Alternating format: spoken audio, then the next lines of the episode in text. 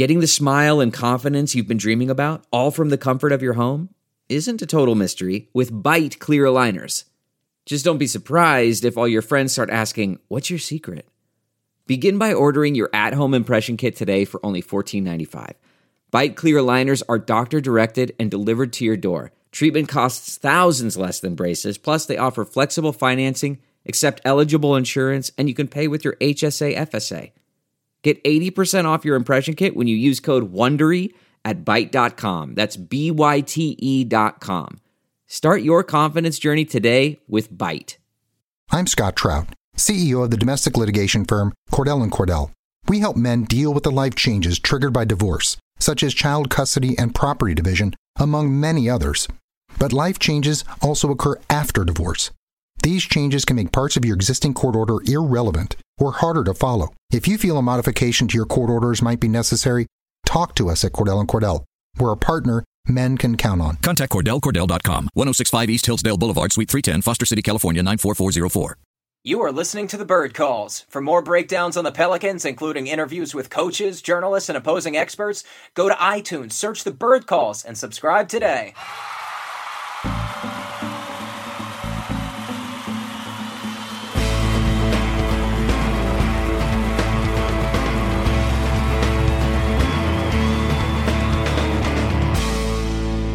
What's up, Pels fans? Today we've got two excerpts from my appearances on NBA Outlet and Howl Radio addressing Boogie and where the Pels go from here. Check back tomorrow for our usual episode with Ollie and Kevin breaking down the Clippers and more. We should have that up for you by about 6 p.m. Enjoy. Moving on to the Demarcus Cousins injury, we're going to bring on special guest Preston Ellis. He's the host of uh, the Bird Calls podcast, part of the OTG Podcast Network. He does a great job over there, so check that out. But sadly, we're going to bring him on to talk about the Demarcus Cousins injury who went down on a Friday night with a ruptured Achilles tendon. Terrible news around the league. Uh, Hi, this is Scott Trout, CEO of the domestic litigation firm Cordell and Cordell. There are many life changes that can happen after divorce that make it difficult or impossible to uphold requirements of your divorce decree.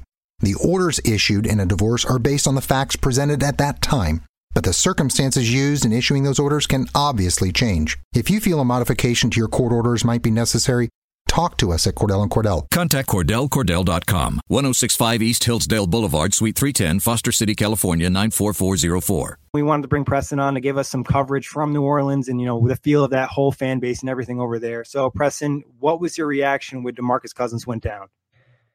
Man, it's it's difficult to describe because obviously this is this is difficult for everybody in the National Basketball Association. Like we we saw the outpouring of love with the injuries to Paul George, Gordon Hayward, and and we saw very similar outpouring for DeMarcus Cousins for something as simple as an Achilles tear, which is it's it's not simple. It's obviously serious and it's career altering. We've seen it happen to Wesley Matthews and Rudy Gay, and those guys are playing well, but you could argue that they're you know they're not their their former selves. Wesley Matthews was on the verge of getting a max level contract. Rudy Gay, uh, obviously a bit past his prime and got back a lot quicker, and that's the upside for Demarcus Cousins. But I was just talking to you guys off the air that the thing that is so crippling about Demarcus is not the injury in itself. That's that's just the tip of the iceberg. What it really boils down to is is Demarcus as a person, the attacks on his character that have been levied over over the, over the life of his career. He's been called a cancer, a coach killer this year, just two weeks ago, Justin Verrier of The Ringer not only questioned him starting in the All Star game, questioned whether or not he had the validity to even be in it. And Pelicans fans nodded in agreement because he is just a head scratching player, a guy who, you know, complains with calls. He gets the technical fouls. He doesn't run back on defense. Well, the last three weeks, guys, he was doing all of it. He was putting up 25, 13, and 5. Any guy who's ever averaged that over a season, over the course of a season, it's happened four times. Every single one of them took home a most valuable player award. The team was winning eight out of nine games, but but more than that, you you you hurt for this guy and you hurt for the franchise because he just lost out on the designated player extension last year when Sacramento traded him. That would have made him eligible for the Russell Westbrook deal, the five years, $207 million deal, which uh, Steph Curry got as well. But he was still eligible this summer with the New Orleans Pelicans for the five year, $176 million deal that Blake Griffin just signed. And every prognosticator. I, I don't care if the, the, the guys with the Celtics and the guys with the Cavaliers who are always rumoring trades. This guy's interested. It's it's all BS. The fact is, Demarcus Cousins was coming back, and if he wasn't coming back for that five years, he was coming back for a two plus one, just so that he could get back on the market for the super max, which is that two hundred seven million dollar deal at your at your ten year uh, veteran. Uh, I don't know standing. Once you get to the ten year threshold, you guys know what I'm saying. Yep. But to see that happen, now you send the franchise into a tailspin. Now, Dell Demps and Alvin Gentry, if their leash wasn't short, boy, they're not going to make it through this offseason, barring a miracle. Barring uh, the, the Pelicans have no depth. Jrue Holiday, Demarcus Cousins, and Anthony Davis are top 10 in minutes played. And people are going to say to you, you're going to see this on Twitter, that Anthony Davis plays better with, DeMar- with Demarcus Cousins off the floor. That may be true, but guess who's behind Anthony Davis now? Omer Asik and Yikes. some combination of Dante Cunningham. Uh, hopefully, Solomon Hill can be back in a month, but he has never played any minutes consistently at the four position. He's going to be forced to coming back from that torn hamstring. And, and more so than that, you just have to think about DeMarcus and his family. He went from five years, $176 million deal, rumors of LeBron being interested in the New Orleans Pelicans, rumors of him picking DeMarcus first because he wanted to, the opportunity to experiment playing with he and Anthony Davis. And now who's to say what this guy's going to get offered? You, have to think that the Pelicans have no other choice to bring him back. But what is he going to get? A one year experimental uh, max offer, maybe a one plus one with the second being a team option? Like he just went from being an MVP level candidate to possibly not getting a payday at all. And people, some people, and they've been thrown off of Twitter at this point, are are saying our own uh, Fletcher Mackel of WDSU said, you know what, guys, you're going to hate me, but it's time to ask the question should we trade DeMarcus Cousins before the deadline? And obviously, all you would get in exchange is cap relief. And that's what people are talking about now. One of the best five players in the NBA this season, getting rid of for cap relief. But but more so than that, and I'm, I'm monologuing, so I'll wrap this up. Just for the city, it's really tough for the city. We almost lost the Hornets uh, to Oklahoma City following Katrina, and Chris Paul and David Stern fought hard to bring them back. But We've got a 92 year old owner who's in a custody battle over the, the New Orleans Pelicans and the New Orleans Saints with his grandchildren who are fighting tooth and nail to get it from him. They want to move the team. Uh, Rita, his his third wife, you know, she's a very sweet woman, but but she has no interest in New Orleans. She's she's lived here for the better part of 30 years. But you know, somebody from Seattle says they want to give her three billion dollars to to take the. I mean, who's who's to say what could happen? And the city was just on the cusp. Like this couldn't have been a bigger stage, you guys on ESPN, the second best team in the NBA. You've got Ryan Anderson, Eric Gordon, Trevor Ariza, Chris Paul, all these former Hornets coming back to town. That in itself draws attention. And you see DeMarcus Cousins tear his Achilles, not on any run of mill the play, uh, run of mill play, the last possession of the game, fighting off his missed free throw. What if he makes that free throw? What happens differently in that four second window if he just manages to hit that second free throw? The game is essentially over. It's just fouls at that point. But instead, he gives full effort, fights for the ball, and and that's how it happens. And it's it's it's hard to express how devastating it is. I'm, I'm not smart enough to be able to, to do it justice. Kevin Pelton has a great article. A lot of guys in New Orleans. Kevin O'Connor has a great stuff. I encourage everybody to check that out. But I'll, I'll, wrap this up, guys. It's just it's just in a in a word, devastating. Top five worst moments in New Orleans sports uh, history. Yeah, I said President before you got in here. You know, for the injury to happen, it was on a hustle play. You know, the thing that people say Cousins doesn't do at times or whatnot. You know, like you said, he was chasing down a missed free throw. You know, he was giving 110 percent, and um, you know, I know it was. I read a tweet about this too that you know this past month he's logged more minutes than he ever has his entire career. You know, who knows if that played a part into it? I mean, it probably played some kind of part into it. And like you said, the now there's all this uncertainty you know, does do they want to resign him for the max? Do they do they still take a chance to resign him?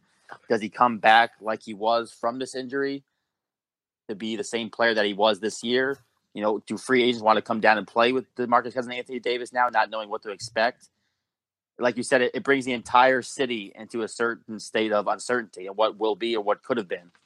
Yeah, Preston did a great job. And the impact this injury not only had on the Pelicans, their future, but overall New Orleans and their location is, you know, very important to what's going to happen. I think uh, the Cousins injury too. You made a great point, Preston. Is how is he going to come back from the Achilles injury? We've seen guys come back healthy, And luckily, you know, Cousins isn't that super athlete. He's not a guy who's getting over the rim, throwing down crazy dunks. He's doing a lot of stuff underneath with his size.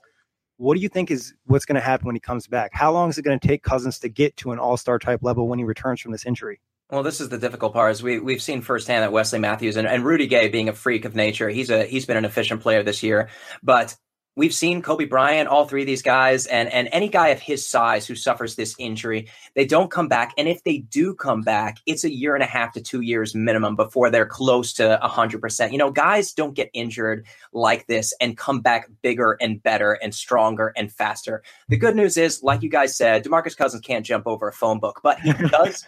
he does use his agility to to drive uh, at the top of the key. He likes to take those big men off the dribble. He's got that spin move that he utilizes, and it, it helps get uh you know shooters open on the wing, and it helps him get to the cup. And it, it is something that he utilizes, and he's definitely going to lose that aspect of his game. But other than that, you know, he's not an incredibly athletic guy. He doesn't really run the floor at a, at an aggressive pace. You know, he kind of slowly trots up, but you know, it, it does it does diminish from from what he has. And and what's even a bigger point of is the timing at the trade deadline, it's it's too late for the Pelicans to qualify for the disabled player exception, which would have given us $18 million to to offer to a buyout player like Greg Monroe or to Andrew Bogut. We could have offered these guys more than anybody else across the association, but we're just two weeks late. Not only that, the rehab at at best is going to bring him back to the practice floor. Uh, I want to say November, December, and at that point, free agency is done. It's too late. It's too late to bring in any of these guys, like you mentioned, guys that might potentially want to want to play with New Orleans for a discount once they see how well the team has done. That option is now off the table, so that removes. Dell, Dell Demps Alvin Gentry, who at this point everybody's throwing around all these trade ideas. We're doing it in New Orleans. How are we going to get them help? They can't. That's that's hilarious. That sounds like a little guy. I have an American Eskimo behind me myself. Um, yeah, but sorry about uh, that. No, no worries. The the troubling thing is at this point, the Pelicans need help. They need depth, but you can't let Dell Demps go and get it for them. You can't let him offload salary because by offloading bad salary like Alexis Ajinça Omer Asik, you're going to have to sacrifice first round picks. And we don't have a first round pick dating back to 2012, that just being Anthony Davis. Other than him, we don't have a first round pick on the roster. We've got two second round picks who we're hoping become NBA players. Um, Frank Jackson just uh, re-aggravated his broken foot. It was a stress fracture, and he rebroke it. And Cheick Diallo has been a disaster defensively. He has a lot of upside and potential. He's only been playing uh, basketball for about five years, uh, so you know you hope those guys can be rotation level players. But New Orleans is is screwed. They they they can't they can't offload these guys. They can't send out picks they are who they are right now, and everybody's saying that they could still manage to get to the eighth seed because they are about four games up on the Clippers, something around there. And and you know there is the likelihood with Jrue Holiday and Anthony Davis playing well that maybe they get enough wins. They need to finish somewhere around like 14 and 20 to finish with a 500 record. But what does that get you? That gets you an eighth seeded finish, and that gets you a 4-0 sweep against the Golden State Warriors, which we've already experienced in 2014 and 15. And that's not enough to pique interest in New Orleans at this point. We're tired of that. We want to get to the second round. We want to win a couple of first round games. We want to we want to stir some momentum going into the next season, especially with only two years remaining on Anthony Davis's contract. It's it's time to make a push. And it just couldn't come at, at, at, a, at a worse time. And should Dell Demps be able to bring in talent like a, a Jonathan Simmons or something with a first round pick or DeMarre Carroll or something, a lot of people are going to be really upset because he doesn't deserve that benefit of the doubt at this point. You can you can blame the injuries. Uh, three years ago, we had 352 games missed to to injury. That's an all time NBA record. This year, of course, you're losing Boogie Cousin. Last year, we lost Jrue Holiday for the first 12 games of the season. We started out 0 and 8. So you can you can make a lot of excuses, but after eight years, it doesn't matter what the problem is. It's it's time to to change things up. And man the positive thing is, the positive thing is, Demarcus Cousins is probably going to be a Pelican going back. This this further solidifies this. It's very unlikely that you know the Phoenix Suns or the Dallas Mavericks come in with a three-year, ninety million dollar contract. So that that is the silver lining to this. Even if he's not the player that he was, you have to believe that he's still a top ten level center and somebody who has great chemistry with Anthony Davis. If you guys got a chance to watch the Houston Rockets game, it was beautiful. Their chemistry, their pick and pop, their pick and roll. Uh, I think Anthony Davis had like five alley oops in the first quarter, and the majority of them were thrown from DeMarcus Cousins. So it was beautiful to watch. And and like I said, hopefully he can bring some of that back next year. Yeah, I mean, oh, go ahead, Corey. I was just gonna say, you know, I watched that Chicago Bulls game uh, a few nights ago when they came back and they won a double OT. You know, there you can you can make an argument that if they have the right pieces around them, that Anthony Davis, and Marcus Cousins, and the Pelicans, you know, they could be one of the best teams, if not the best team in the league, because there is just no way to guard Cousins and Davis when they are both healthy and on the floor. And like you said, you know, they're the ish, the injuries in the past, and you haven't been able to bring in a lot of guys in the past that kind of like build around Davis, and now you know Cousins and all that. But the team has always been, you know, just right there, and now it's not a stage. Now you're at a point where you know it's what could have been. Yeah, I know you think you know Gentry will be fired, and um, the GM will probably be fired too. But you know, the Pelicans' issue is constantly it's a what could have been scenario. It's not like you know this is where we are. It's you know we just we came up short. It's always been like a what could have been. Yeah, definitely. And just just to put a lighter spin on things, um, now now teams around the NBA are on watch. Uh, players around the NBA are on watch.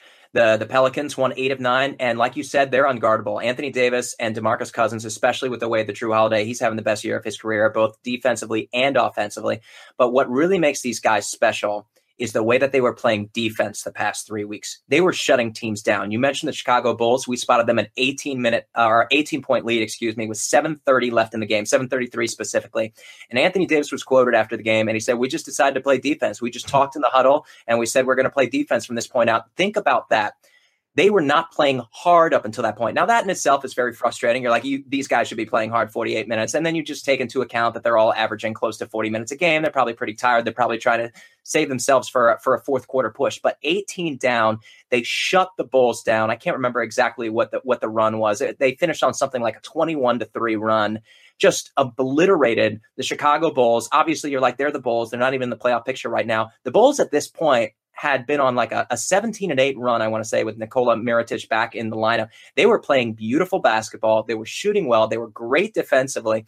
And the Pelicans just shut them down. They just said, You're not scoring again for the final seven and a half minutes. And it all started with Jrue Holiday, Anthony Davis, and Demarcus Cousins. Demarcus, for all the grief we've given him, like I said, the past three weeks, he's been an all NBA uh, defensive type player. It, it's, and players know that now, and coaches know that now. There's a lot of respect for him around the league. And though he won't come back at 100%, they know how good he is when he is healthy. And maybe just the promise of that possibility could be enough to, to stir up some interest in New Orleans this offseason. Yeah, and I think you hit a great point as well. The fact that the Pelicans were doing so well, and they had just beaten a Boston Celtics team not that long ago, and the Houston Rockets team right there, you know, getting wins over two of the top five teams in the league, and then picking up the defense, seeing the effort paying off. I think the Pelicans were really set on a nice stretch moving forward but obviously the injury really hurts that. What do you think? We talked about this actually on one of our previous pods. What do you think about a trade for the Pelicans where they pick up Dewayne Dedmon from Atlanta for Alexis Ajinça, uh, Cheick Diallo, and a second round pick? I just don't think the Hawks do it. Um, obviously, Dewayne Dedmon is a player that the Pelicans desperately need, um, and he's a perfect fit. He's not being utilized there. Nerlens Noel is another possibility. Jonathan Simmons is somebody that that rings some ears in Orlando. If you have some combination of like Elfrid uh, Payton and Jonathan Simmons for Omer Asik and a first round pick, but that's what it's going to take. It's going to take a first round pick. Nobody wants another year of Alexis Ajinça at five million. He's dead salary. It's going to take more than a second. We've seen how how close to the vest uh, NBA general managers are keeping uh, their their salary going forward at this point in time. And even somebody at 5.3 million, which is what Alexis has promised in 2018-19 season, it's it's just too much. It's too much. And the Pelicans don't have the asset like a Cheick Diallo you mentioned, but he's been unplayable defensively. He's a guy who picked up three fouls and a three second violation in his first minute on the NBA wow. court this year. He's beautiful offensively. He dominates summer league, but but you put him against the big boys and he just can't stay on the floor. But he does have a beautiful jumper, a great inside game. Offensively, he's he's definitely going to be a contributor in this league if he can figure out his defensive awareness, but he just hasn't yet. And so you have to think that he's a minus at this point, or at least even. Frank Jackson, same thing. But the only player who's movable at this point in time is really E'Twaun Moore, but the Pelicans need him. He's he's part of their crunch time uh, lineup. He's the best shooter in the NBA. If he's not right now, he was three weeks ago. He's somewhat he's around forty five percent from three point range and has been all season long. He was fifty seven percent in December. He was unconscious. He's been a little bit slower this month, so his numbers have dipped. But he's great defensively. They've been asking him to play the three. He's the only contract they can move and actually get something in return from. Like they could do a Jonathan Simmons E'Twaun Moore swap you'd have to believe because he's such a valuable defender and shooter. Um, but yeah, in, in order to move Ajinça, it's going to take a first round pick. And there's a lot of guys pulling right now for some combination of Marco Belinelli and Dewayne Dedmon for I don't know, probably Asik and a first round pick. If we do send a first round pick, it's got to be for Asik. Ajinça, his contract is too small. It's not worth it. We can just stretch him in the offseason or wait until the trade deadline next year when that 5 million expiring might be a bit more valuable. It's it's just the price is a bit too high, especially with Boogie out. If the Pelicans do manage to fall out of the playoffs, that could potentially be a, a 14th overall pick, 15th overall pick somewhere in that area. So it's it's just too valuable to to try to what I don't know win two games in the first round, maybe get an eighth seeded finish. It's it's just you got to hang on to that pick. If nothing else, you you wait until the summer and maybe you can get something a bit more valuable then when teams are ready to offload uh, some some better contributors or somebody on a longer term deal. I have to ask you this: What are your uh, obviously everybody in the NBA world wants to know? I have my thoughts, and Corey has his. Uh, is the probability change that you know the Pelicans trade Anthony Davis, or does this you know confirm that they're going to keep him now for sure? The or, Pelicans. Oh, sorry. No, go ahead. I want to hear Pel- your thoughts on this. The Pelicans will never trade Anthony Davis unless he requests to be traded. That 100% agree. Hundred percent. Uh, that it's not going to happen. He is the franchise. That it would be crippling. Uh, that this this city can't go through another rebuild. We're seeing it in Orlando right now. They've been five years out of the playoffs and they're starting over again. And you can just hear it in the voices of the media guys, of John Hammond, of Jeff Weltman, of Frank Vogel, everybody involved with that franchise. It's it's just too much for a city that doesn't really care about basketball. And Orlando does because they've got the you know Orlando soccer team. Other than that, the city is is about the Orlando Magic. And New Orleans, they don't have that advantage. People love the LSU Tigers. They love the New Orleans Saints. Everybody has a New Orleans Saint flag out front.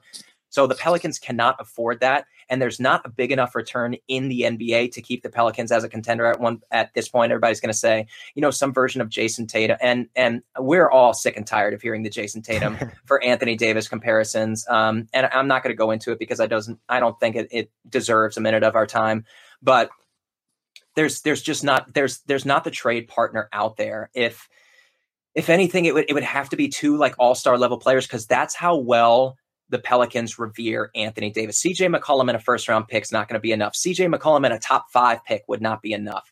The Pelicans think Anthony Davis is the best player in the association, given the right circumstance, given 100% locked in.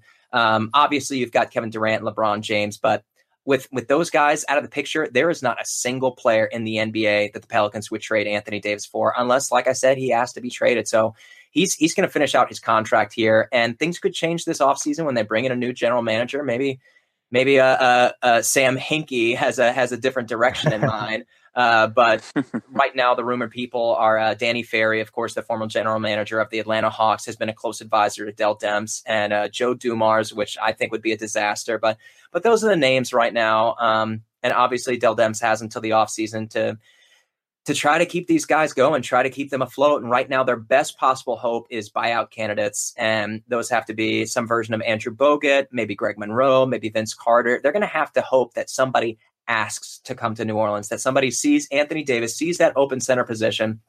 And says, I want to play with that guy. And right now it's it's Andrew Bogut's our best bet. If we could get Greg Monroe, that would be that that could potentially be a be a season changer. And by season changer, I don't mean we're going all the way. I mean, you know, possibly stay around the fifth seed and or the sixth seed and get a chance at San Antonio and Minnesota. And that is that that would just change everything going forward. That would be a scenario where maybe Dell Demps and Alvin Gentry buy another year. Maybe uh, Boogie Cousins gets a one plus one and they try to sign Greg Monroe. But man, to just to get negative again, the Pelicans have no flexibility going forward financially, so they don't even have the resources to bring back a Greg Monroe, even if he came back on a team friendly deal. Um, things are things are just tough in New Orleans right now, and this couldn't have come at a worse time. But with that being said, like we saw what they could be, and and that that promise, that glimmer of hope, is is something that you can hold on to going forward when Demarcus Cousins comes back, whether it be in January, February, March. Is that we know what the team can be, and that's a, a contending level team. Agreed. I think that's you've seen enough of that team where you know. And then the one thing I think that you could have in your back pocket, obviously, we could all agree that Cousins probably is never going to hit the level that we've seen him at. But Anthony Davis is going to continue to get better, and there's plenty of more levels for him to hit. And you could probably argue Jrue Holiday probably could hit another level as well, especially having a good year that he's having right now. So there are some pluses if Cousins can come back at some point and get to 80% of what he was. Definitely, and and you couldn't be more right about Jrue Holiday. Jrue Holiday, over the life of his career, oh, that's my dog now. We're taking turns. uh, uh, Jrue Holiday, over the life of his career, has has been better with one uh, big on the floor, and that big being you know either Anthony Davis or Demarcus Cousins. But you t- you put two on the floor, and it takes away some of his spacing. But he figured that out this year, and this year he's sh- shooting better from two point range than he has in his entire career, shooting above 57%. Obviously, his three point range is only at about 34 right now, I want to say. But there, there is another level with more spacing, with more opportunity for him to be aggressive, which is when he excels. When he's timid and he looks indecisive, that's when he gets the, the, the five turnover games. Uh, and his shooting suffers and he's forcing passes that he doesn't need to force. So you're absolutely right. But the Pelicans are in trouble here because they have no depth. And they're going to have to insert either Dante Cunningham, who's been a disaster this season, or, or Omer Asik, who some could argue doesn't even belong on an NBA roster anymore yeah. at this point in his career. So the, the choices really um, aren't very attractive at this point for who's going to take Boogie's minutes. But, but we're going to get a glimpse, I think, in about an hour and two minutes right now of who this Pelicans team is going to be going forward when they match up with the uh, Los Angeles Clippers. And it's probably another nationally televised game. So there's going to be a lot of eyes on it. And um, Boogie's been in good spirits. He did his uh, comedy jam that he's been uh, advertising for about three months. He's been with the team, watching film. Uh, he should go into surgery at this point this week, but having him around, having that positive energy might be enough to to if the Pelicans can come out and have a decisive victory. They've got a, a, tough schedule in the next five to six games before they get to the trade deadline. If they can make some waves here, they they might get a couple of guys, a couple of Vince Carters and Greg Monroe to say, you know what, I like what that team's doing. They need minutes. I'm going to give it to them, and maybe it gets me one one more great contract before I, I retire. I would love to see Greg Monroe uh, in New Orleans. Obviously, like you mentioned with the cap issue, him staying past this season could be, you know, possibly you know, not not a you know not a real possibility. But I would like to see him down there. And like you mentioned, though, you know, it's going to be the real problem with them is who can you really bring in? Hopefully, a buyout of you know Vince Carter or Andrew Bogut can get down there. Um, but like you mentioned with Demarcus Cousins being around the team, I, I know I saw a tweet about him being around watching film with the guys. I think that also proves your point that he is going to stick around with the Pelicans. Like he doesn't want to go anywhere. You know, he, he's not pushing away from the team. He's not secluding himself he's still being there with the guys. It's one thing as well that you can look forward to as a Pelicans fan is that he doesn't, you know, seem to already be out the door. If I could add, if I could add one more thing before I let you guys in, uh, Nerlens Noel and Skal Labissiere, some guys who are are recently on the on the block. Nerlens Noel is not being utilized in Dallas. He, I, I, think it's almost they're just holding him out of scorn at this point. Um, if they would be willing to, I mean, they would have to take back salary, but um, uh, it, it, would have to be two expirings like a like a Dante Cunningham and a, and a Jameer Nelson or something in exchange for Nerlens Noel and a second round pick. That could be an avenue where a second round pick could get a real difference maker, but that's that's the only one I really see. Yeah, I think a second round pick could get it done for Noel. Like you said, obviously Dallas is not going to keep him. That's been a terrible situation where he's shown a lot of potential when he was on the floor, but behind the scenes it's not working out. Going to give a big shout out to Preston. Thank you for hopping on. Obviously, best wishes to DeMarcus Cousins, New Orleans Pelicans, and all the injured players we talked about in this pod. Corey, thank you for hopping on, and thanks to all the listeners for listening in. You guys are awesome. Thanks. All right, here we are on Nothing But Net on Dash Radio. We are joined by Preston Ellis. Uh, Preston, thanks for joining us. Of course, man. Uh, first time guest. Thrilled to be on here, man. Yeah, definitely glad to have you. Uh, we're, we're, pleased to have your multiple shows now on the on the network uh, whether it's you know Pelicans, which obviously you've been covering for a while, and then uh, you know your newest venture into the Orlando Magic market. Yeah, thanks so much uh, for you guys listening. You can follow us at the Bird Writes, but the podcast is actually called the Bird Calls, and we just reached 70,000 downloads this week in our first season. So we're thrilled about that one. And the Orlando Magic one is called Do You Believe in Magic? And you can follow our site at orlandopinstripepost.com. We've only done about eight or nine episodes on that one. So that one's new. But then if any of you are interested in the Pelicans or the uh, Orlando Magic, be sure to follow those two places. Oh, definitely. Yeah. And, and it's must, must, much listen because whether you like the Magic, whether you like the Pelicans, you guys always have really good information regarding you know recent games. Uh, you know what we're going to talk about here, obviously with a player injury. You guys are always up to date on that stuff, which is which is really cool. Yeah, we we have a lot of great uh, inside sources over in New Orleans. You'll you'll see us talking to coaches. Uh, we'll talk to local reporters. We'll talk to some national media guys. We've spoken to some guys from the Ringer in the past uh, few months.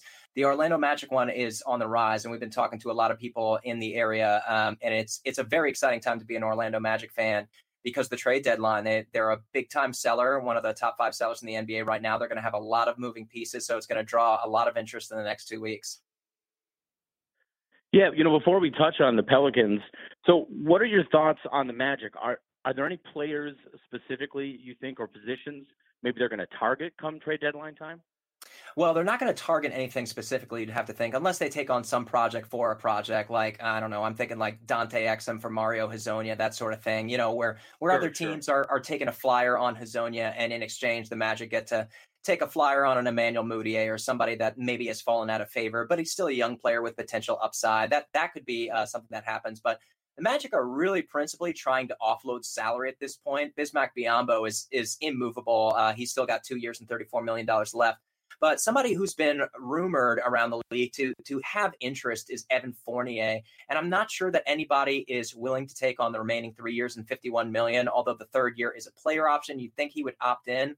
I, I, think it might take something more from the Magic to offload him, something like I don't know a, a, second round pick at this point. I don't think anybody's going to take him straight up unless they gave back more bad salary, just because it is such an inflated contract.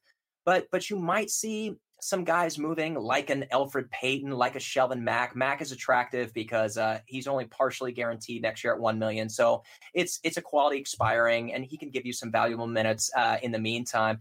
And Elfrid Payton, if if you get the rights to him, he's a restricted free agent, and you have the opportunity to match any deal if you're high on him and you want to give him an opportunity going forward. And there are said to be teams out there that are interested in him, uh, maybe as a, a six man type player, a guy who can engineer the the second team offense, but uh, they're they're not said to be interested in moving Aaron Gordon and Jonathan Isaac, and those are the two big ones with uh, the the two big price tags on their on their faces. But it would it would take a an out of the ballpark type number uh, because the the Magic are not are not ready to just restart the whole rebuilding process. Obviously, they're doing that to some degree, but they do have building pieces in Aaron Gordon and Jonathan Isaac. And if they offloaded one of those two guys, man, it would just cause uh, anarchy in the city of Orlando.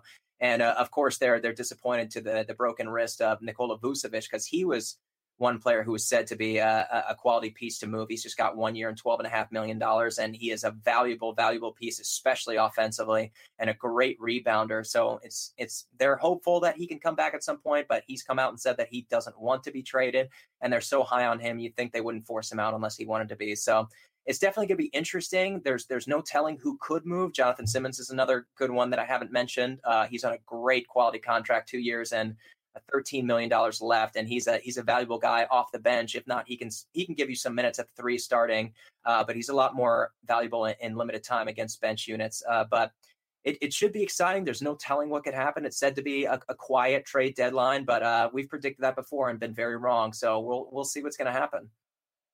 Yeah, it's so tough to gauge a young team that's kind of embracing the rebuild. But like you said, you already have a couple nice pieces for the future in Aaron Gordon, Jonathan Isaac. But as far as the Magic are concerned, I've always felt like at least the way they're built right now, they have nice pieces, but they don't have a team. If that makes sense, you know, there's there's there's individual players that can do some nice things that you really appreciate. You mentioned uh, Mario Hezonja. That's a guy that it seems like he's very polarizing with a lot of Magic fans when it comes to him. They just it's almost like they they think of him as just this huge disappointment, and I, I can understand that. Although uh, he's one of those guys that when he plays the Wolves as our specific team, he always finds a way to, contribute to uh, us losing, of course. But I, I always feel like there's just a number of players on that team that are good players, but when it comes to the team dynamic, you just don't see the success.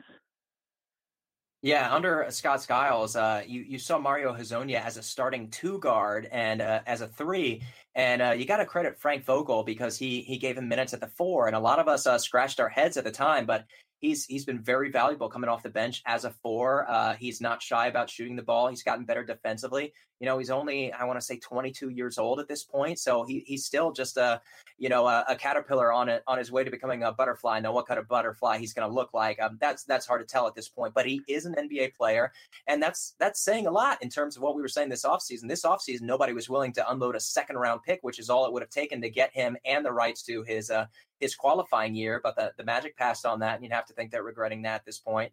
Uh, so, so, he will be an unrestricted free agent. If somebody wants to take a flyer on him and give up an expiring or um, I don't know, maybe like a, a, lightly protected second round pick, they can they can have him. And uh, that's that's not saying nothing because Mario Hezonja has been. I don't have his numbers in front of me, but ever since uh, he's he's been in the starting lineup in the past, I want to say uh, six weeks he's been averaging around 13 points at 47% shooting, something like 39% from three. He's been playing better defense, and he gives you the occasional uh, highlight bonehead play, like when he was uh, four on one and he tried to go between his legs and threw a turnover. So, uh, definitely an entertaining guy, but one who is very young and a guy who's getting better. So, if a team is willing to be patient, they they might get a I don't know, a, a, seventh player in a rotation, maybe an eighth player in a rotation, but somebody who can definitely contribute to to a good team. Yeah, like you said, he's definitely proven to be an NBA player. It's just kind of finding the right fit for him. The the other name you mentioned, and this is a guy we're a big fan of. So so last off season we did a free agent kind of NCAA style tournament on our show, and it came down to for the Wolves two players, Patty uh, Patty Mills from the Spurs, and then the other guy is the guy you mentioned, Jonathan Simmons. We've been a big fan of his. Do you think that's a guy they will look to unload then? I mean, it depends on what they're going to get back because they obviously are very sure. high on him too. He he he fits the mold of the player. And like you know, we talk about Jeff Weltman trying to put his stamp on the franchise, and John Hammond trying to put his stamp on the franchise. And right now, that stamp is just Shelvin Mack on a very uh, cap friendly deal. He's only guaranteed, like I said, one million uh, next year. He's got six million on the books, but that all falls apart if they don't pick up his option, which you'd have to think at this point that they won't. Other than that, the only guy that they they brought in was Jonathan Simmons on an incredibly attractive three-year, twenty million dollar contract, and he's just he's got two years of that left, and he's he's a valuable piece. He's an aggressive guy. He's a try-hard guy. He's a team-first guy, and he was playing exceptionally well, having the best season of his career when he was coming off the bench in a six-man role. Since he's been inserted into the starting lineup, it's uh, it's been a bit precarious, and uh, a lot of us in Orlando have been calling to move him back to the bench and put Mario Hezonja in the starting lineup. Frank Vogel's had had yet to pull that trigger, but Simmons has been better this month, so we'll see what happens. But he's definitely a valuable guy, definitely on a great deal, and there's definitely a lot of teams that could that could use that type help. And uh, one being the New Orleans Pelicans, my my other squad. So they'll they'll definitely gauge the interest, but I think it would take at least a first round pick to move him. Um, because they do like having him in Orlando, and I, I think he sets the tone for the team they want to be going forward. Yeah, and that's the tough thing about a trade for, in this example, Jonathan Simmons. First round picks are just such a commodity now with how the salary cap is obviously not, it didn't raise to the level that people were expecting. So that's made a big difference. And you talk about like Bismack Biyombo, a, a guy the Wolves have, Gorgui Dieng. Some of these contracts are, are almost unmovable unless you're willing to give up like a first round pick. But but then you're giving up a future asset. So like you said, it's going to be tough for them to find a good match if they do try to move Jonathan Simmons. So who knows what'll actually happen there. Uh, you mentioned your other team, though, the Pelicans. Uh, kind of give us a rundown of what you think is going to happen going forward. Obviously, Cousins with that ruptured left Achilles. I mean, you look at how productive he was being this season, having statistically probably the best season of his career. What are they going to do going forward to try to, you know, make up for that loss of production? Before we talk about the future, I just want to give DeMarcus Cousins some credit. Not only was it the best year of his career, he was averaging over 25, 13 rebounds, and over five assists. Any player who has done that ever has won the most valuable player award and there's only four of those guys who have ever hit those numbers so he was he was not just in a career best trajectory, but an all time best level trajectory. The last three weeks, not only was he doing all the things that we've all lauded over the years, you know, the offense, the rebounding, the athleticism. Uh, and by athleticism, I mean just like driving a, a, bigger defender, another center from the three point line all the way to the cup with his spin move, his combination of finishing, that sort of stuff. But but the stuff that he was criticized for, and this is what I, I, really want to push forward: the the coach killing, the cancer in the locker room, all these awful titles that he's been giving, the the technical fouls, the guy who doesn't try hard. Well, the past three weeks, he was trying very, very hard. You even had Justin Verrier at the Ringer say that uh, not only did he not belong in the starting lineup of the All Star game, you could argue he didn't belong in the game itself. And when you think about you know, those those clips of him not hustling back on defense, the complaining to the officials, you can definitely give credence to that. The the problem is in the past three weeks, that hasn't been the, the player who's played for the New Orleans Pelicans. This guy has bought in defensively, try hard, complaining less, running up and down the court. The Pelicans have won eight of nine, nine of 11. Uh, the Bulls, when he scored 44, 24, and, and 10 and four steals, the last 733 of that game, the Pelicans were trailing by 18, and he and Anthony Davis and Jrue Holiday just decided they weren't going to let the Bulls score anymore. And the same thing with the Rockets. The thing that's that's that's so uh, I don't want to say depressing, devastating about his injury was he did it trying hard. He did it trying to get an offensive rebound following his own free throw miss. What happens if he makes that free throw and doesn't chase down that board? But he just he just shows you the kind of player that he can be. Now, with that being said, with all of this happening and now his his potential five year, 176 million dollar contract that you'd have to assume was a was a lock with the New Orleans Pelicans that's potentially out, out the window at this point. You'd have to think they bring him back on a on a one year prove it max level contract, maybe a one plus one, maybe a, a two year deal if they're being nice, because that would get him to his tenth uh, veteran year, and that would get him to his possible super max extension, which we all saw. Um, it's it's basically the Russell Westbrook, Steph Curry five year, two hundred seven million dollar deal.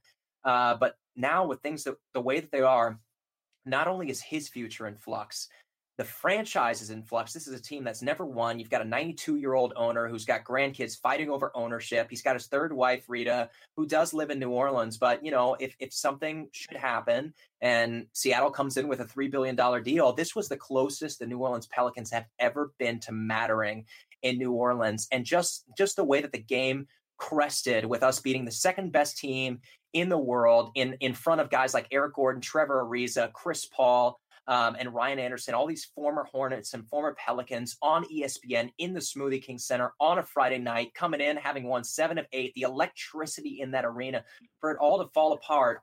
Now everything changes because Dell Demps and Alvin Gentry were on prove it last year's of their deal. And now, even if the Pelicans should, you know, squeak in as an eighth seed, they'd have to win 14 of their last 20. That seems unlikely. Even if they should do that, it's not, it's not going to be enough. And now you're in this position where you have to unload salary and offload picks in order to get some kind of talent back. You know, a lot of people are talking about Dewayne Dedmon, Nerlens Noel, Andrew Bogut as a potential buyout candidate. In order to get these guys, you're going to have to offload salary. You're going to have to give up picks. And in order to do that, I, I just don't think they have the leash to do that at this point. Uh, being you know, eight years now, Dell Demps has been in New Orleans and he's only had two playoff finishes, one an eight seed where they finished two and four against the Los Angeles Lakers. No, that was a seven seed, excuse me. And then an eight seed against the Warriors just two years ago, where of course they were swept for nothing. Another eight seeded sweep doesn't get it done at this point.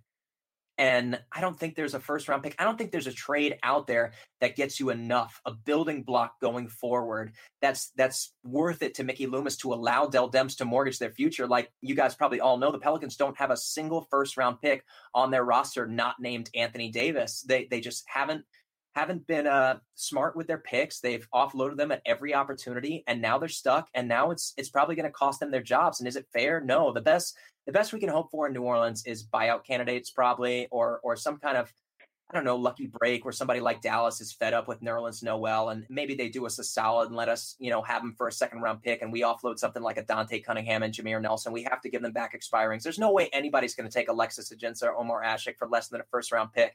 And I just don't think Mickey Loomis lets Dell do that, um, be that frivolous with our pick. So the best we can hope for at this point is that somebody sees available playing time on a contending level team that's, you know, like I said, one nine of 11, like an Andrew Bogut. And he says, you know what, there's minutes available. I can go in for that playoff team, get myself on national television, and perhaps get myself one more great big deal before I retire. Greg Monroe, another buyout candidate, Vince Carter, another buyout candidate. So that's what the Pelicans have to hope for at this point. Yeah, I think you're right. At this stage, buyout candidates are one of the best options because, like you said, they have a lot of money invested in guys that no one are going to take. No one's going to take unless you're throwing out a first round pick, which teams aren't just willing to do. And and that's understandable. That's such a hot commodity in the NBA now. It's really tough to unload those big name contracts. Uh, you mentioned Dante Cunningham. As far as Wolves are concerned, that was a guy we really were hoping would come here. Uh, I'm a big Dante Cunningham fan.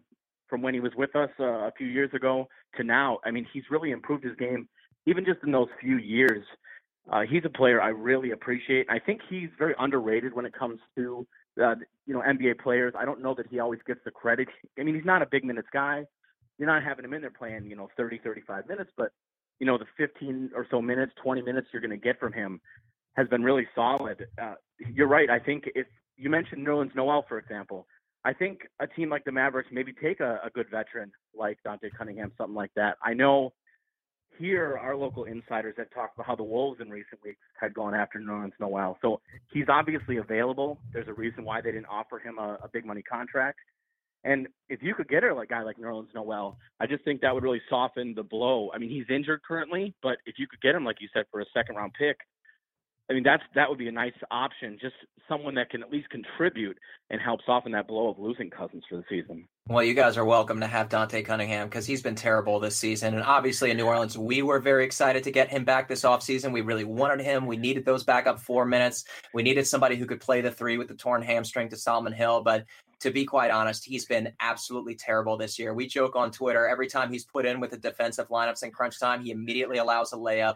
He's shooting 31% from three this season. Last year, he was at 39%, and he doesn't take very many. We have these famous clips of him having three corner threes in a row and bricking all of them.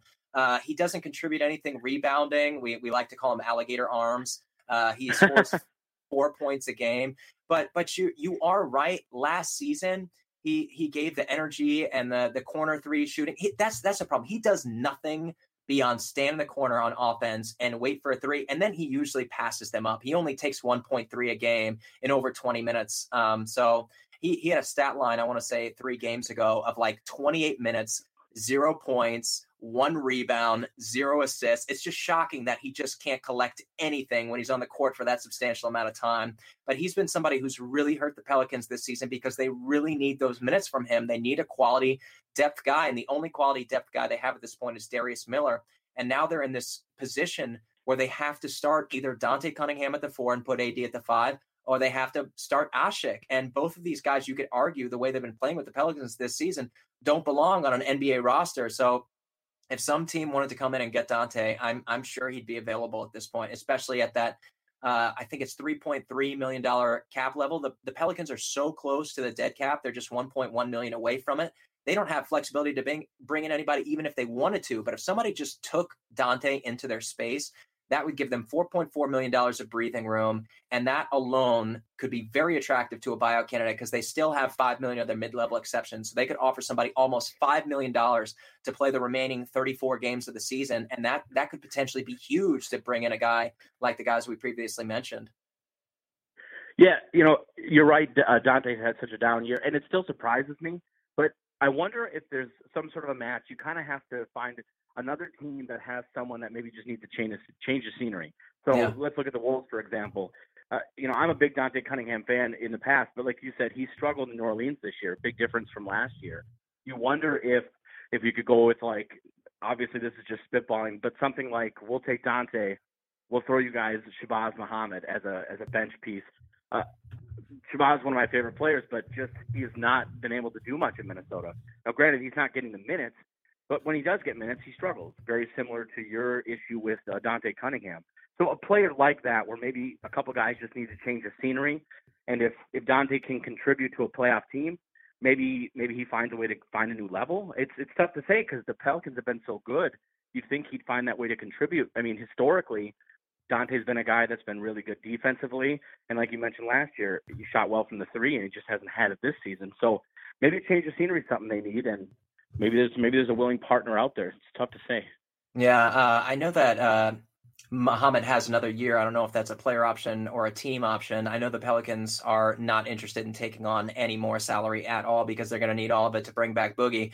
Isn't that hilarious? What a what a pickle they're in now um, with their future going forward. They've got so much money tied into Solomon Hill, Omer Asik, Alexis Ajinça, Anthony Davis, and Jrue Holiday's cap number of 25 million isn't that bad in itself, but he's also got another 25 million in incentives built into his contract. And unfortunately, you have to account for those maybe dollars whenever you reach your salary cap threshold. So even though he's only technically making 25 million, uh, according to the cap sheet, he's actually making 30 million. It's confusing stuff. Uh, we're we're trying our best to figure it out ourselves. But sure. at, at least at least Muhammad would buy another 1.8 million dollars in space, which could be enough to to I don't know make it attractive to somebody like Andrew Bogut. Maybe the difference between one million and three million dollars is all it takes to get him uh, playing starter level minutes in New Orleans. So I, I, definitely know that Dell Demps is furiously on the phone at this point because he's got two weeks essentially to save his job. Uh, so if if he sleeps a minute between now and then, um, that's on him. What have your thoughts been uh, this season on Jrue Holiday? Obviously, last off season, you guys didn't really have a choice given your cap situation that was the guy you had to bring in because you could obviously with him you're able to you know sign him going over and there wasn't a lot of options so you, this is what you had to do what have your thoughts been as far as bringing him back this season I was one of his harshest critics going into this offseason. I didn't understand the contract at all. I was thinking somewhere around five years, $90 million. And the, the only real competition for Jrue Holiday was the Minnesota Timberwolves and the Indiana Pacers. And as soon as the Wolves signed Jeff Teague, I, I, just didn't see a universe in in which Victor Oladipo, or sorry, Victor Oladipo hadn't been traded uh, as of that moment. But just based on the cap flexibility that the Pacers had, they couldn't have offered him beyond like four years and 75 million. And I was like, is that really enough to pry him away? If he if he was pried away at that point, he just didn't want to stay. But the Pelicans knew they had to overpay him because the Pelicans just aren't winners. It's not a great culture. It's not a great basketball town. So that they gave him a lot more than they needed to, and we criticized Dell Demps for that because he was absolutely awful in the 25 games he played with DeMarcus Cousins last year, and really with the first 12 games he played this year with Boogie. It wasn't until Rajon Rondo got into the lineup that he really started shooting better.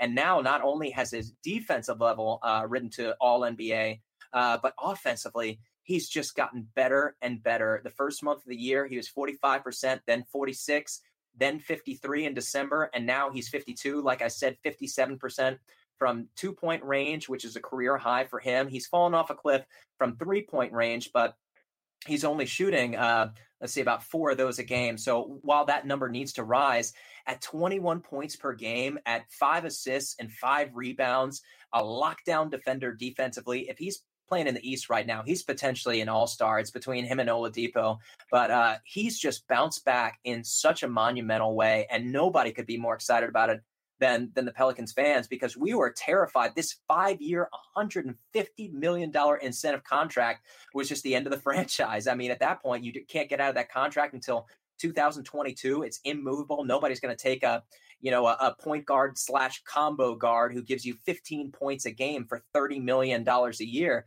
So we thought we were stuck to watch him bounce back and not only bounce back, but have a career year.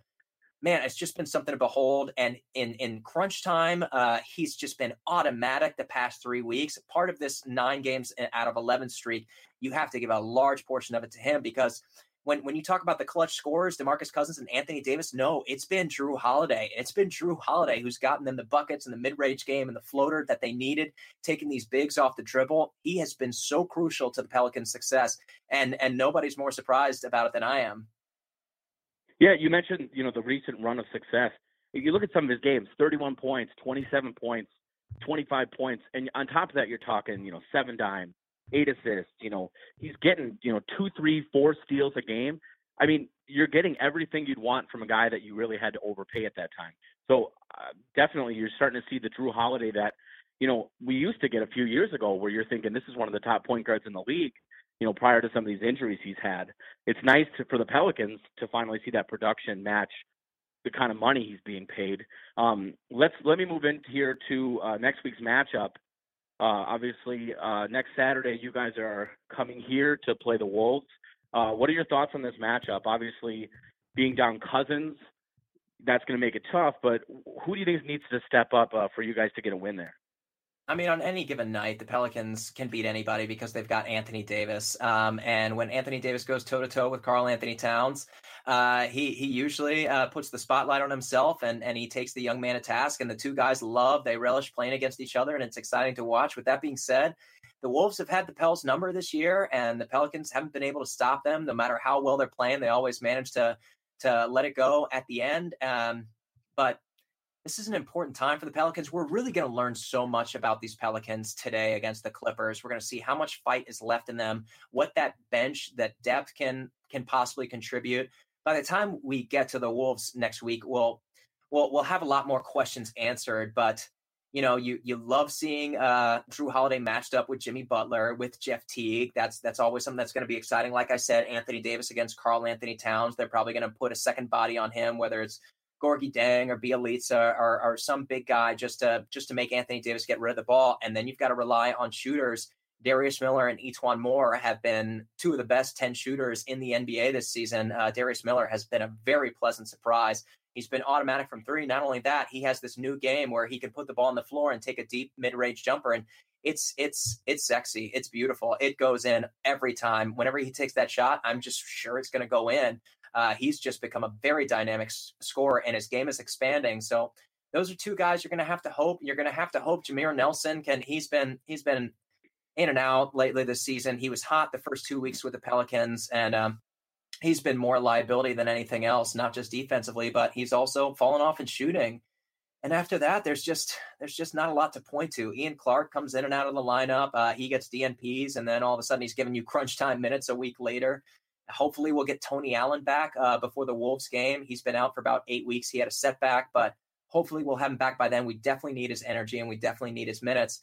And Solomon Hill is said to come back in February. Um, if there's any chance of the Pelicans salvaging their season, they're definitely going to need him, and they're going to need him to play some four. And he's going to have some interesting matchups. He's a guy that could really frustrate somebody like an Andrew Wiggins because right now the Pelicans don't have a guy to slow down Andrew Wiggins. You saw what he did to E'Twaun Moore. I think they had to pull E'Twaun Moore four minutes in and put him back to his natural position at the two. And then they put Dante Cunningham on Andrew Wiggins, and that's another minus for the Pelicans offensively. Plus, uh, Dante Cunningham is is prone to uh, to mental lapses, uh, lack of awareness on the defensive side of the floor. So it's it's going to be tough, but really you're just going to have to hope for an explosive game from Jrue Holiday and Anthony Davis, and and just the bench doing just enough uh, to frustrate the Wolves. We've been playing a lot better defensively. Uh, we've been top ten in the past three weeks, so if we can limit the Wolves' scoring and get just enough scoring from our guys like the Darius Millers um, and the E'Twaun Moores, in addition to the Jrue Holiday and the Anthony Davis, there might be a chance. But um, like I said, we're we're really going to find out who these Pelicans are today against the Clippers. If they come out with fight and they win this game, then then the Timberwolves need to to take watch. But I think what we're all afraid of is that they just don't have enough able bodies to play basketball. And if they lose this one, the Clippers, then you've got the Kings on Tuesday. If they manage to lose that one, then you've got the Thunder. After the Wolves, you've got the Jazz, the Pacers. The the Pelicans could find themselves out of this playoff loop very quickly.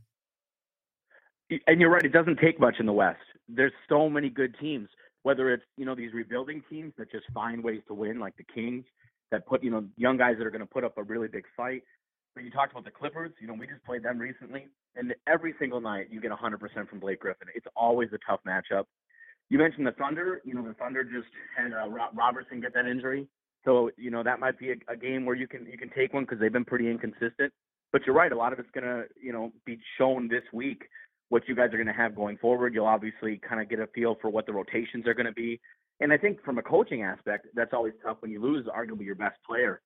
You got to find ways to match that production, whether it's with you know two, three guys, whether it's with you know four guys, depending on you know who steps up. Obviously, it's going to be tough, but you're right. I think we'll have a better idea of where you guys are at come next Saturday's game. The goofy thing about next Saturday's game is obviously it's the Super Bowl weekend, it's going to be an interesting mishmash of, of crowd at the Wolves game. Uh, my understanding is it's pretty much already a sellout. I don't know how many of those people are Wolves fans, though. You might have a lot of out of market guys that just want to go see the game prior to the Super Bowl. So you're definitely going to get an interesting fan base for next Saturday's game. But in, in terms of just what the Wolves have to offer versus what the Pelicans have, like you said, Anthony Davis always finds a way to bring it. And and one of the things you that whether it's Cousins, whether it's Davis, whenever we play really talented big men, the Karl Towns matchup always seems to come to the forefront because he has a tendency to sometimes get upset or he gets rattled real easily. And if you can rattle Towns with Anthony Davis, maybe get him in foul trouble, which, you know, in past games against the Pelicans, that's been an issue. That's I think that's one of the ways you guys could maybe find a way to squeak something out. But like you said, this week's going to kind of tell us everything we need to know. Yeah, and one guy I did forget to mention, DeAndre Liggins is currently on the on the back end of a 10 day contract. You'd have to think he gets a second one.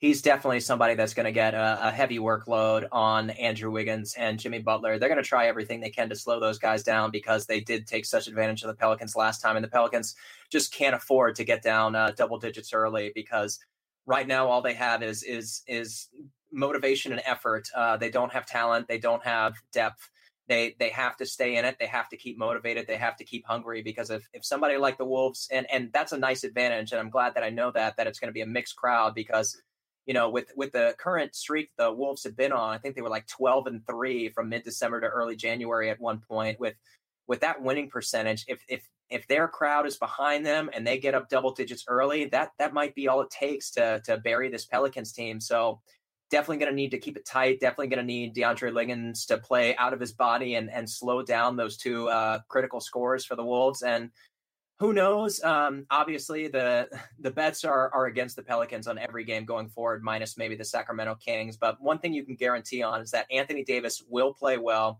Jrue Holiday will play well, and in the next two weeks, these guys are going to try, but uh, the the odds are long against them. I mean, as a Wolves fan, you know, I, I don't look for other teams' success, but you never hope for injuries. So, you know, we wish DeMarcus Cousins a speedy recovery because if you're going to play teams, you always want to play them at their best just to kind of see where you're at. So, again, we wish him for a speedy recovery. Uh, thanks again, Preston, for joining us here. Uh, this was really appreciated. It was nice to kind of look at the Pelicans going forward, kind of take a glance at the game coming up, and we appreciate you taking uh, time out of your day. No, I appreciate it. Everybody can follow us at the Bird Writes and at Orlando Pinstripe Post. Uh, I hope I wasn't too much of a downer. Like I said, things things are rough in New Orleans right now. Every eh, it, it was one of those scenarios where after the game, nobody wanted to talk to each other. Even the next morning, uh, most of the the major websites in New Orleans didn't post anything, and if they did post anything, it was just, "Hey, we wish the best for DeMarcus Cousins." We we couldn't get a, a recap out of most of the guys in our area. It's just it's it's a tough time to be a Pelicans fan. And man, if they can get a win against the Clippers today, then then the Wolves have a, a lot to be serious, a lot to be concerned about because uh, it it could be one of the better underdog stories going forward. Uh, Bill Simmons calls it the Ewing theory.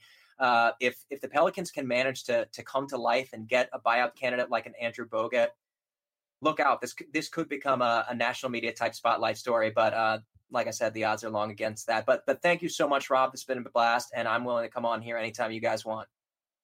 We appreciate it. Thanks again. You got it. You have been listening to the Bird Calls. Thank you for listening. If you like what you're hearing, do us one more favor. Go to iTunes, subscribe, and rate our podcast today.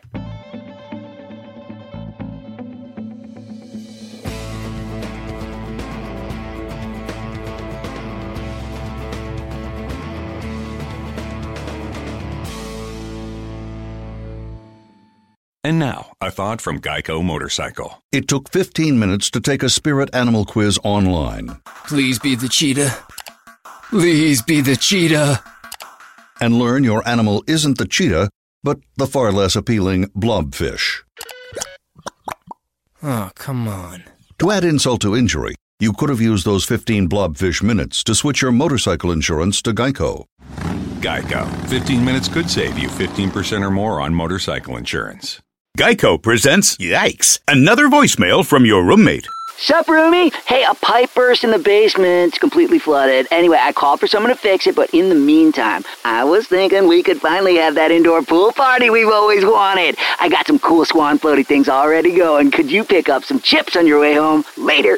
The Geico Insurance Agency could help keep your personal property protected, like if your roommate isn't the brightest pool float in the flooded basement. Visit geico.com to see how easy it is to switch and save on renter's insurance.